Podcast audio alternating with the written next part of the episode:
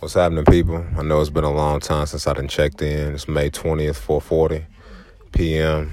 Um, normally, I talk about women and dating and things like that, but today I'm going to talk about uh, religion, man. Um, just how uh, religion has really put a stigma on how people act, how people date. I'm going to tie in dating and women and things like that with religion. Uh, that's what I'm gonna talk about. You know, I don't keep a script; I just go off the head with it.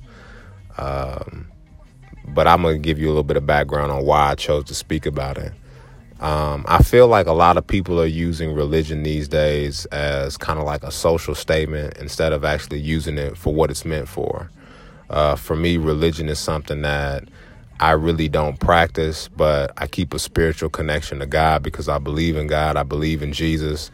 Um, I believe that he died for my sins. I believe in heaven. I believe in all of that.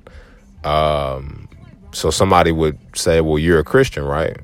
I don't identify as a Christian because I'm not following every single Christian value in the Bible. Uh, there are certain things in the Bible that I don't agree with. And I can't say that I'm just a wholehearted Christian because I am disobedient to the word. Um, and I think everybody is disobedient in their own way, but um, I don't let religion define how my relationship with God is. Um, I pray to God, I lean on God, I ask God for direction. So essentially, somebody will call me a Christian. But in the end, I also feel like, um, in the sense that I could be considered a, I don't want to call myself a hypocritical Christian because I'm not but I do enjoy things that aren't of God. I do like to have sex. I do like to curse. I do I do have tattoos on my body. Um, I have lied. I have stolen. Um, and this is this is big for somebody to admit their faults. A lot of people try to pretend to be Christians that they're not, and I have absolutely no shame to speak on who I've been in my life. Um, I'm not saying that I'm a liar currently. I'm not saying that I'm a, a thief currently. Uh, but in my life, I have stolen before. I have lied before. Um, I have cheated before. I have been the epitome of a piece of shit um, in the eyes of society and in the eyes of, of a real Christian church. Um, I've asked God for forgiveness and I've asked God to, you know, change me and change my heart and, and actually lead me in a better path so that I can enter the kingdom of heaven. That's for me. But I see a lot of people doing those things and trying to use God as a scapegoat. They'll be doing whole shit during the week and then turn around on Sunday and be in church trying to save face, using it as a social statement. If you're going to be a, re- a religious person, a Christian, you don't need to snap you don't need to Instagram. You don't need to do any of that to get your point across that you're a Christian. If you're a Christian, God will see it. People are doing it for likes and retweets and all of this other bullshit, but God sees through that.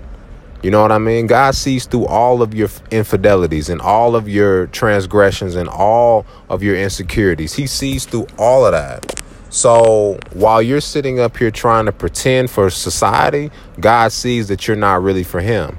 And if you're all, if you find yourself coming to a, a standstill in life and you don't see you getting over a hump, it's because you're not being true not only to yourself, but you're not being true to God. You know, I'm not a preacher. I'll never be a preacher, but I will tell you, bro, God will not deliver you through your pain and your situation until you submit to Him fully. And what that means is right now, for me, if I was to submit, that means that I am eliminating my sexual desires. I'm eliminating the small characteristic flaws that I have, and I'm submitting myself to being of God in every single way, every day of my life. I'm not there yet in my walk of Christ, with Christ.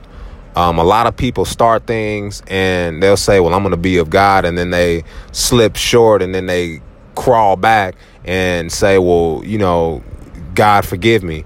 You can't knowingly do things wrong and ask God for forgiveness when you know and when you know you're doing things wrong. You know, I've done that before. I've been that guy. God, please don't let me catch the disease before I go have sex. That's not of God. That's not what you do when you handle God. That's not how you handle God. You know, and I'm speaking about of this because I've been that person before. I have been that person. God, please don't let me catch a disease.